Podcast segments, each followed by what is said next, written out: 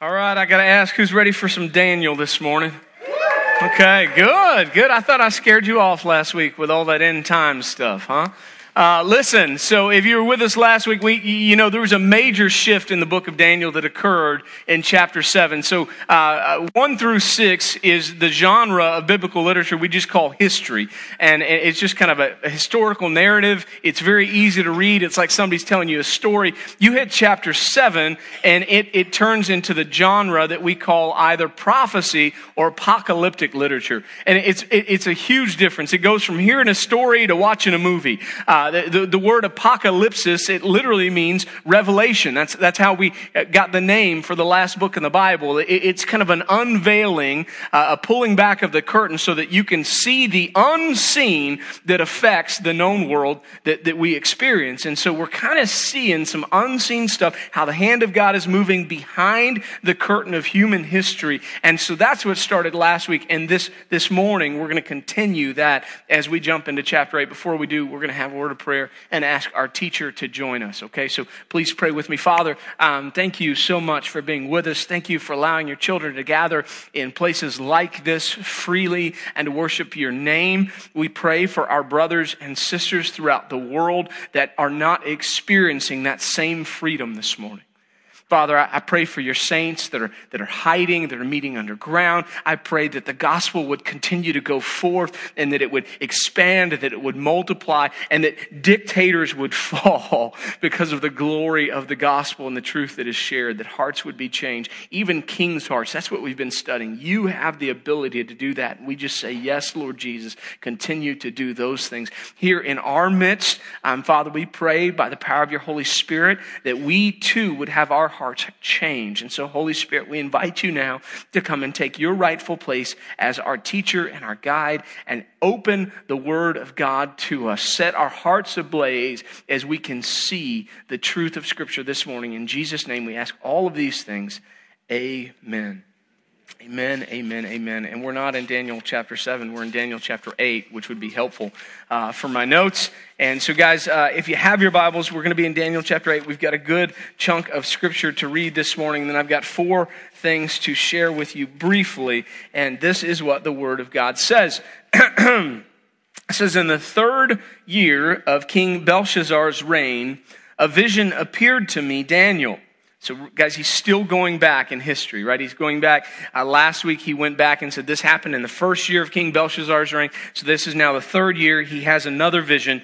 and this is what it says I, I saw the vision, and as I watched, I was in the fortress of the city of Susa and the province of Elam. And so in his vision, he is transported to a place, and that's where he's going to see these things. Okay. Daniel didn't literally travel in his vision, he, his body, he was transported to, uh, uh, to a different place, and, and, and, and there he is. He's watching, he's seeing these things unfold before him. He says, uh, I saw in the vision that I was beside the Ulai Canal, and I looked up, and there was a ram standing beside the canal he had two horns. The two horns were long, but one was longer than the other, and the longer one came up last. I, I, saw the ram charging to the west, to the north, and to the south. No animal could stand against him, and there was no rescue from his power. He did whatever he wanted, and he became great. As I was observing, a male goat appeared coming from the west across the surface of the entire earth without touching the ground. The goat had a conspicuous horn between his eyes, and he, he came toward the two horned ram that I had seen standing beside the canal, and he rushed at him with savage fury. I, I saw him approaching the ram, and infuriated with him, he struck the ram, breaking his uh, two horns, and the ram was not strong enough to stand against him. The goat threw him to the ground and trampled him, and there was no one to rescue the ram from his power. Then the male goat acted even more arrogantly. But when he became powerful, the large horn was broken, and four conspicuous horns came up in its place, pointing toward the four winds of heaven.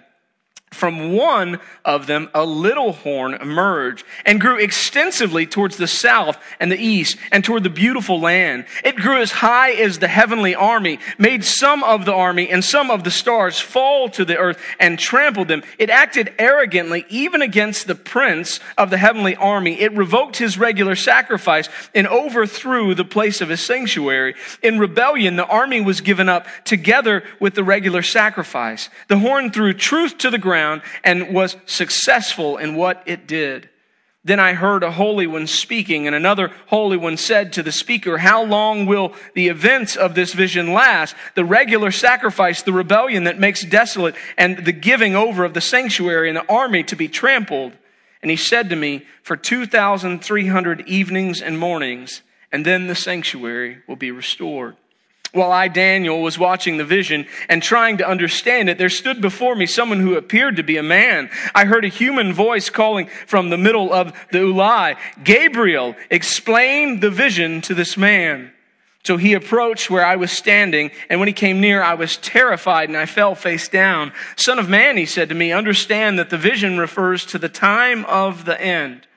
While he was speaking to me, I fell in a deep sleep and with my face to the ground. Then he touched me and he made me stand up and he said, I am here to tell you what will happen at the conclusion of the time of wrath because it refers to the appointed time of the end. The two horned ram that you saw represents the kings of Media and Persia. The shaggy goat represents the king of Greece and the large horn between his eyes represents the first king. The four horns that took the place of the broken horn represent the four kingdoms. They will rise from that nation, but without its power. Near the end of their kingdoms, when the rebels have reached the full measure of their sin, a ruthless king, skilled in intrigue or deception, will come to the throne. His power will be great, but he will not be his own. He will cause outrageous destruction and succeed in whatever he does. He will destroy the powerful along with the holy people. He will cause deceit to prosper through his cunning and his influence, and in his own mind he will exalt himself. He will destroy many in a time of peace. He will even stand against the prince of princes. Yet he will be broken not by human hands. This vision of the evenings and the mornings that has been told is true. Now you are to seal up the vision because it refers to many days in the future. I, Daniel, was overcome and lay sick for days.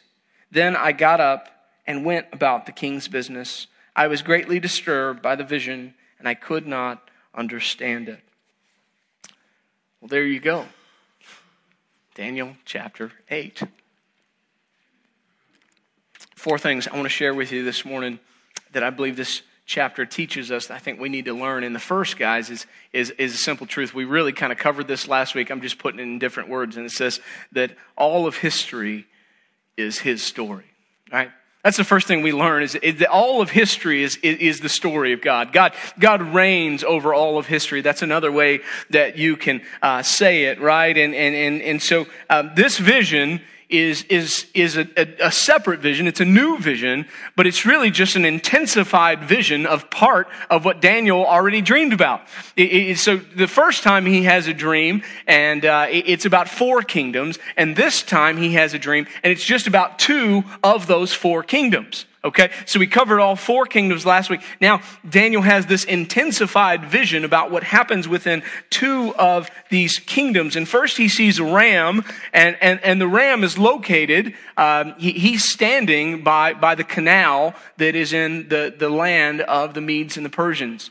And so he, he, sees this ram appear before him, and, and, there, and there's two horns, the, the, the, large horns. Except one of them is, is bigger than the other. And you may remember last week Daniel had a vision, and it was a bear there. And, and, and there he had a vision of a bear, and the bear uh, favored one side. One side was lifted over the other side of the bear. And so we kind of see some similarities there, right? And, and, and you may remember that Persia was that favored or that stronger or that bigger size. Now, now the, the ram, it says charges west and north and south, and no animal can stand against him. And, and here's the deal we can be confident that this ram is indeed the, the, the Medo Persian Empire. And we can be confident of that because the angel Gabriel tells us that, right? And so, so in, in verse uh, I, think it's 16, the Bible says that Gabriel is the one speaking to Daniel. This, this is, you know, this is a big deal. Uh, uh, Gabriel, Gabriel speaking to Daniel. I believe Gabriel is the angel of the Lord that will eventually show up to Zechariah and say, hey, Zechariah, guess what? You're going to have a son. And, and so this, this is a big deal. So Gabriel speaking to Daniel, and Gabriel says to Daniel, um, in, in verse 20, uh, the two horned ram that you saw represents what? The kings of Media and Persia. And so, so we know history, right? We, we know in history that Babylon is defeated by the Medes and the Persians. And, and we kind of already read that through the book of Daniel. And so, so that's ram, that's, that's who uh, it represents. And then, uh, and then in Daniel's vision, a shaggy goat appears. I, I don't know what you think about when you uh, think about those things. I, I, don't, I had some kind of Scooby Doo stuff mixed in there this week. As I, I'm a visual Scooby Doo, and uh, I, I, shaggy goat. I, I don't know what that looks like, but I, I was trying to like envision, and, and, and that doesn't sound intimidating to me.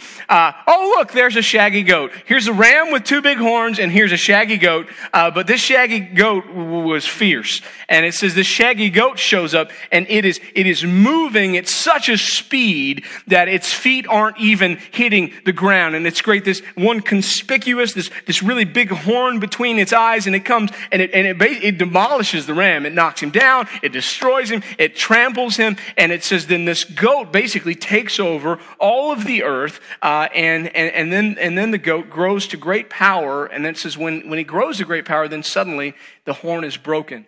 And, and again, the angel of the Lord is going to break this down for us. says that that first horn you saw, that was the king of this, that was the first king of this kingdom. And, and, and again, uh, what, what, what is this about? Well, this, what came after the Medes and the Persians were the Greeks, right? Were the Greeks.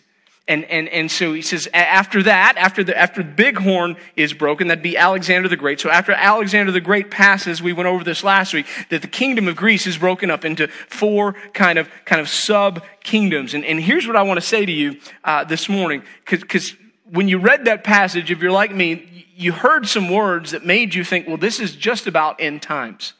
This is, this is just about revelation. This is just about when Jesus is coming back. And the reason that happens is because, guys, we need to understand when we read the Bible, we all bring with us presuppositions. Now, presupposition is basically just an assumption that you have about any subject matter that you know a little bit about. And, and, and so you, when you read a text, you read into that text the things that you already know and think.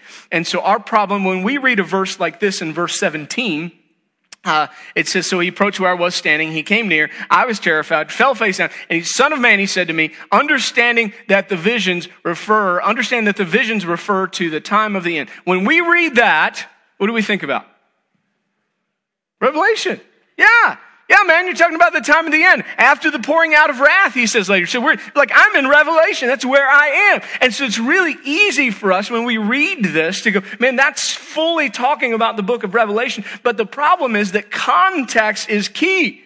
And in the context, God actually explains what's going on. He says, like, listen, hey, I'm not talking about that. I'm actually, I'm actually talking about something that's going to happen in history. And so after the Medes and the Persians are going to come the Greeks. And, and listen, Alexander the Great, the big horn, the first king, he's going to destroy that ram. He's going to destroy the kingdom of Medes and Persians. He's going to take over all of the earth. But then his power is going to be gone. The kingdom's going to break up into four kingdoms. Remember, we've got Greece and Macedonia, Thrace and Asia Asia Minor, Syria and Babylon, uh, which included the Middle East, and then Egypt and Palestine. And here's the deal this is what God says.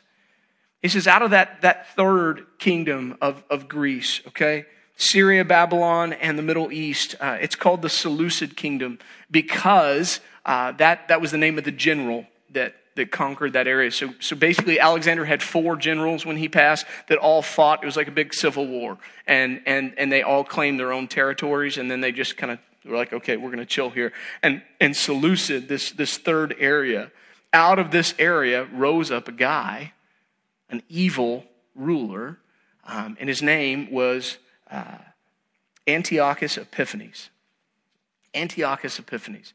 Now, now it's actually Antiochus IV, if you're going to look it up, but he named himself Epiphanes um, because he, uh, well, he just wasn't a good dude. And, uh, and, and Epiphanes means like God sent. He was claiming to be uh, somebody of God. And, and, so here's what we know. In history, this guy really existed, and he really came out of that third kingdom uh, that was broken up from Greece. And, and so Antiochus Epiphanes shows up, and, and he's not the Antichrist, but he's definitely uh, has some character traits of the Antichrist. He rules from 175 to 163 BC from 175 to 163 BC. Now, listen, while we don't believe that any of the books of the Apocrypha are the inspired word of God, um, they don't meet the test of the canon, meaning that um, we can't verify who the authorship is. In fact, it's usually proven that they were written at a different time, those kind of things. We can turn to those books if we're, we're looking to glean some historical facts or historical clues. And here's what the books of the Apocrypha, uh, the first book of Maccabees and the second book of Maccabees, say about this ruler, this evil king, uh, Antiochus Epiphanes. Um, from First Maccabees 1 56 through 57, it says, The books of the law, I just want you to kind of see what this guy did to the people of God. It says, The books of the law which they found were torn to pieces and were, bo- were burned with fire. Where the book of the covenant was found in the possession of anyone, okay, if anyone adhered to the law, the decree of the king condemned him to death. Okay?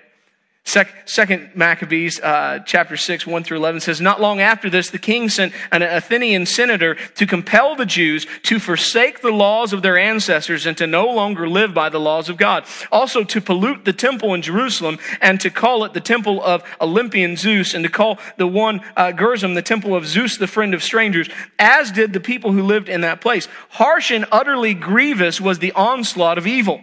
For the temple was filled with debauchery and reveling by the Gentiles Gentiles who dallied with prostitutes and had intercourse with women within the sacred precincts. And besides, they brought in things for sacrifice that were unfit. The altar was covered with abominable offerings that were forbidden by the laws. People could neither keep the Sabbath nor observe the festivals of their ancestors, nor so much as confess themselves to be Jews.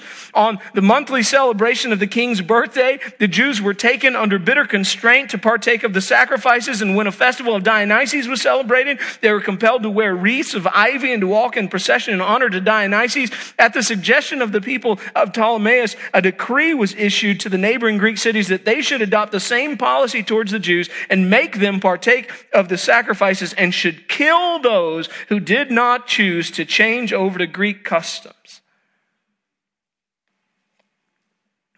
And in the dream, Daniel has says this is going to happen and the people of God are going to be under attack, and the word of God is going to be thrown to the ground, and it's going to be trampled, and there'll be no sacrifices for 2,300 evenings. Right? And this is what I'm saying to you. Like, I, know when you read Daniel chapter 8, you were thinking about Revelation. But what I'm telling you this morning is that Daniel chapter 8 really happened. It really happened. A, a, an evil king really came up out of the Greco Empire and he really did horrible things to the people of God. It really, really happened, okay? And so we just kind of start here. Again, I, I don't know about you, this stuff astounds me. Like, it amazes me that God predicted that this would happen, and it happens hundreds of years later. Like, like just kind of think through that. Our God is the God who reigns over all human history. And, and, and maybe that freaks you out it brings me comfort. It brings me comfort to know that God reigns over all this, that God actually knows all this. God can't, can't just predict, like, He knows what's coming. And, and, and then I get to run to that God and say, Yeah, I trust you, right? It's, it's a big deal. It's a big deal. And so we start there. Um, our, our God is, is the God that reigns over all of human history. All history is his story. Um, because of that, because that first point is true, uh, second thing I want to share with you is this that uh, that means that he reigns in times of prosperity and in times of persecution. Okay? If, if all of history is his, is if God reigns uh, over all history, then, then he reigns um, in, in the good times and the bad basically, is, is kind of what I'm saying, right? He, he reigns in, in, the good times and the bad. And, and what we can't afford to miss is this truth that God told his kids through Daniel that things were going to get really bad before they got better. Like, like, like God, God, God said that persecution was coming and it was actually part of his, his plan. And what we find uh, interesting on, on this side of, of uh, Testaments as we get to the New Testament is that Jesus told his followers the same thing. And so if you have your Bibles, I'm going to, I'm to turn to the book of Luke chapter 21. Uh, Luke chapter 21. I just want you to hear the words of Jesus. I'm going to start in verse uh, 10 and read through verse 19. And uh, it says, Then he, that Jesus told them, uh, Nation will be raised up against nation, and kingdom against kingdom. There will be violent earthquakes, and famines, and plagues in various places, and there will be terrifying sights and great signs from heaven. But before all these things, they will lay their hands on you and persecute you. They will hand you over to the synagogues and prisons, and you will be brought before kings and governors because of my name. This will give you an opportunity to bear witness. Therefore, make up your minds not to prepare your defense ahead of time, for I will give you such words and wisdom that none of your adversaries will be able to resist or contradict. You will even be betrayed by parents and brothers and relatives and friends. They will kill some of you. You will be hated by everyone because of my name, but not a hair of your head will be lost. By your endurance, you will gain your lives. Right? It's, this is the story. Guys, practically what that means, if we're going to say that God reigns in times of prosperity and times of persecution, practically what that means for us is that God is worthy of worship when life is really good and he's worthy of worship when all of life is pressing in. Right? It means that practically speaking, it, it, it means that, that, that when we are blessed and we're feeling it, that God is worthy of worship. And, and when the, the world and, and Satan are coming against us and they're pressing in on us and feels like we're hemmed in, means that God is still worthy of worship in those times, right? Because God is sovereign over all history, over all time. He is good, the Bible declares. He is good when life is good, and He is good when life doesn't feel so good. He deserves our worship at all times. And uh, I realize that's a death blow to what some of us here preached on the television set, right? That God is just, you know, His goal for us is prosperity at all times. Uh, hear me, God's, God's goal for you might be a little suffering.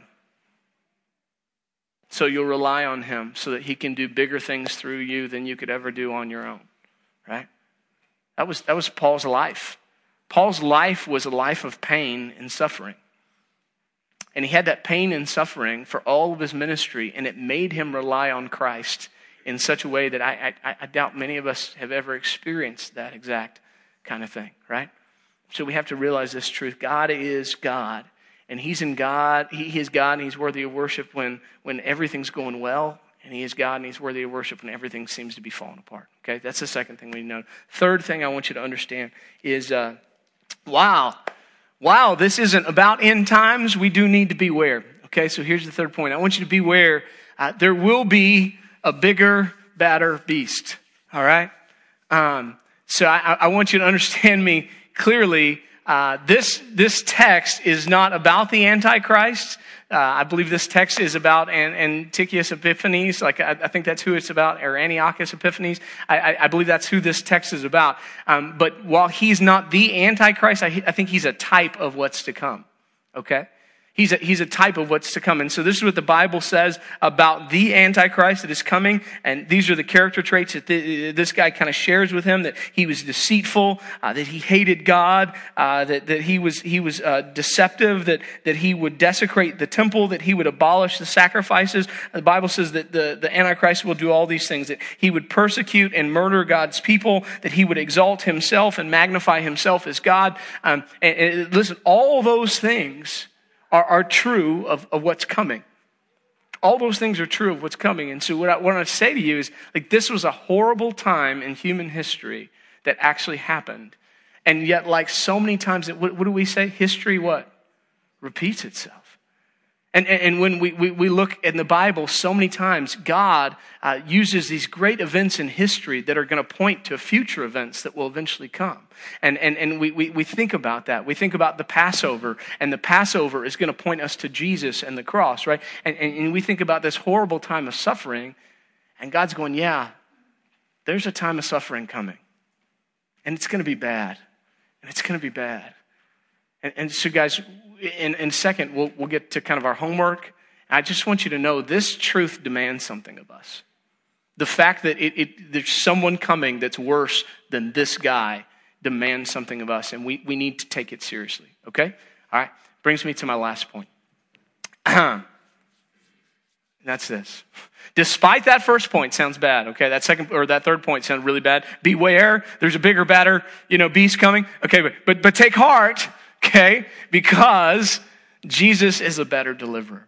Because Jesus is a better um, deliverer. And so I, will walk you through a little history. Uh, how is Antiochus Epiphanes' kingdom defeated? And uh, he, the, the, the, kingdom of Antiochus Epiphanes comes to an end during what is called the Maccabean Revolt.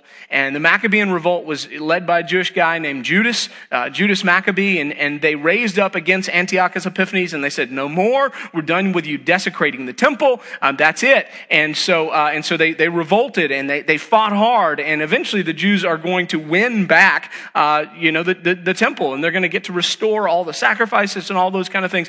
During the revolt, it said that miraculously a menorah, uh, it, the candle wicks never went out. They, they, they were, they, they they, burned the entire time. And, and so um, they, they now celebrate the win, the victory. Uh, Jews celebrate that as Hanukkah. Okay? Uh, and so Judas Maccabee is thought of as a deliverance figure, very much like Christians would think of Jesus. And so the Jews look to Judas as, as a deliverer okay, of God's people. Now, ultimately, he is not the one that killed Antiochus Epiphanes. That was a God thing. Um, it said, Daniel said he wouldn't be killed by human hands. God uh, plagued him with something uh, in his gut where he just in, in, terrible pain and he was on a chariot or something and fell off and broke every bone and limb went it was it was ugly and uh, and God just killed the dude and uh, and so so but uh, the Maccabean revolt is is what ended the power of his kingdom. And, and so here's what I'm, I'm trying to tell you is listen, uh, Jesus shows up on the scene to a bunch of Jews that are celebrating a guy named Judas Maccabee. To a bunch of people that were known for lighting menorahs and thinking about how a political figure had come and delivered them. And Jesus shows up on that scene with those people, and he makes a really bold declaration to the people that light menorahs and think about when a political figure delivered them. He stands before the largest menorah in the city of Jerusalem and he declares, No, I am the light of the world. And whoever follows me will never walk in darkness, but they will have the light of life. What I'm telling you is Jesus shows up on the scene and he does something so much better than Judas Maccabee could ever do. And Christians, I need you to hear me. Please hear this to, to my American brothers and sisters. Some of you are praying for political deliverance, and you are looking to the wrong place for salvation. You're, you're, you're putting all of your hope in a political figure and a law, and I'm here to tell you that Jesus is better than that. Jesus is better than that. And we have to regain this in America that we become people that understand that and proclaim that, that He's the better deliverer. And He comes and He delivers us from the power of sin and death and darkness and hell. And that, that has to be our story again. Please, I see, man, I see it. I, I see it all over. I really see it in American Christianity. I think we look a whole lot like the Jews that we're looking for a political deliverer. That's what we sound like, at least. If you were to step back, if you were a non believer, and you stepped back and read the social media accounts of Christians, who would you say they're waiting for? Come on. Would you say they're waiting on a Savior to return from heaven and to set all things right? Or would you say they're waiting for a political hero? And I love you. I'm not trying to hurt you. I'm just, I'm, I'm trying to tell you there is one message we are to proclaim, and that is the end is coming. But take heart, there is a Savior who's better than any politician could ever be. You follow me? And if we don't nail that down right now, brothers and sisters, when all the bad stuff does happen, we are going to be lost. Okay? So, what do we do because of Daniel chapter 8? I'll give you some homework. Number one, we worship. right? We worship. When do we worship? Worship God when it's good? Worship God when we got the raise? Worship God when everything's okay? Yes, absolutely. You worship God in the middle of the prosperity? Absolutely. But you know when else you worship Him? In the middle of the pain, in the middle of the persecution. I, I, I think about when's the last time you read the book of Job? Anybody read that recently? Read the book of Job and tell me how you feel about God, right? I mean, because, I'm telling you, his friend said, you need to curse God. You need to forget God. You need to turn your back on God. Listen, there's going to be somebody in your life at some point that's going to say that to you too. I'm telling you, you got to stop that. You got to stop all that Jesus stuff. You got to stop all that tithing. You got to stop all that church attending. You got to stop all that stuff. They're going to say it to you. And, and our response when life gets hard has to be, He gives and He takes away, but blessed be His name. Blessed be the name of the Lord. That's got to be our response. So we have to be a people that understand. Listen, I'm, I'm trying to jack with your theology. Here it is. Right? You got to be a person that understands it's going to be bad some days. And that doesn't mean that God's not good, but that God uses the bad to make us stronger. And if you don't get that now, when bad things come, you're going to shake your fist and you're going to wonder and you're going to be just like the friends of Job that'll say, well, just don't, don't worship anymore. Don't do that anymore. Don't, we, it, it, but if as a Christian, you know, if you know as a Christian, God promised me there would be really bad days, but that he was really good and he would work it for good because I love him, man, that changes everything changes everything. So, first thing we have to do is worship. Uh, second thing I think Daniel 8 calls us to do, guys, is to watch, right? Is to watch. Um, I, I, listen, I, am not saying, we, we talked about this last week. I'm, I'm not saying you have to read into every headline. There's another earthquake, right? I mean, like, you don't, you don't have to do that. Uh, some people do that. I understand that. But, but listen, uh, we, we do need to be mindful we do need to watch. We do need to know these things are going to happen. Somebody's going to rise to power uh, through deception, and, and, and through that deception, you're going to rise to power. You're going to persecute the people of God. That stuff is coming. Okay? So you can act like it's not coming. You can live like it's not coming. It is coming. It's going to happen at some point. And, and, and listen, either, either we get it or our kids get it or our grand, their grandkids or great, great, grand. I don't, I don't know when it's coming because Jesus says you're not going to know the, the day or the hour, but, but it is coming. And so we just have to know those things are coming. So we have to, we have to be, be mindful, excuse me. All right, last thing uh, is we have to work. Okay? Worship, watch, and work. We got to get to work. Did you notice the, the last verse there in, in the book of Daniel? It's pretty cool. So, so listen, uh, Daniel was freaked out by everything that he saw. Uh, how many of you this morning a little freaked out by all this? Come on. Yep. I'm with you. I got you. I, you want to know what Christians do when they get freaked out about the future? You know what, what you do when you're a little freaked out, when you don't have all the answers? When you're a little freaked out, when you realize politics ain't going to save you? You know what you do when you're a little freaked out uh, that you have to trust in a God that is sovereign over all things and is merciful? You want to do when you're freaked out and you're afraid? Uh, here's what you do. Ready? I'm in Daniel chapter eight, uh, verse 27. When you're overcome, I Daniel was overcome. Okay? Now listen, you can take a little breather. It says right here, I laid sick for four days. So you got four days every time you're over. No, it's not prescriptive. It's just descriptive. Okay. It's okay to, now, listen, I say this to you. There are some Christians that act like you're never supposed to be depressed. They do. They act like, like you're, you, you, you just lost somebody you love, but you're not, no, don't you know that's for good? And they just act like nothing's ever supposed to faze you. I'm like, out of here. Um, you can kick them. It's okay. Tell them Pastor Jason said so. In love, don't kick them hard. Just get out of here. Get out. Um, listen, listen, like, we got to be honest. Jesus was overcome at times. Jesus, God in the flesh, in the Garden of Gethsemane, was overwhelmed to the point of it is okay if you're overwhelmed. It's okay. And it's okay if you're overwhelmed for a little short season. Four-ish days. No, you can have a little more than four days. But here's the deal. Eventually, here's what you got to do. Ready? I, Daniel, was overcome. I lay sick for four days. Ready? Then I got up and I went about the king's business. That's it. Listen, life's hard. It's going to be some stuff knock you down. Life's scary. I mean, we're talking about end time stuff. That stuff is scary. And it's easy to, to be a little paralyzed by fear. You may go home, you think through all this, you're like, oh, you can have a little time, but you know what you got to do eventually? You got to get up and go about the king's business. We got to get to work. We got to get to work. Listen, if the Bible is true, and I believe that it is, every word, if the Bible is true, these times are coming. Amen? All right? And if these times are coming, that means that the time of wrath, that, that's there.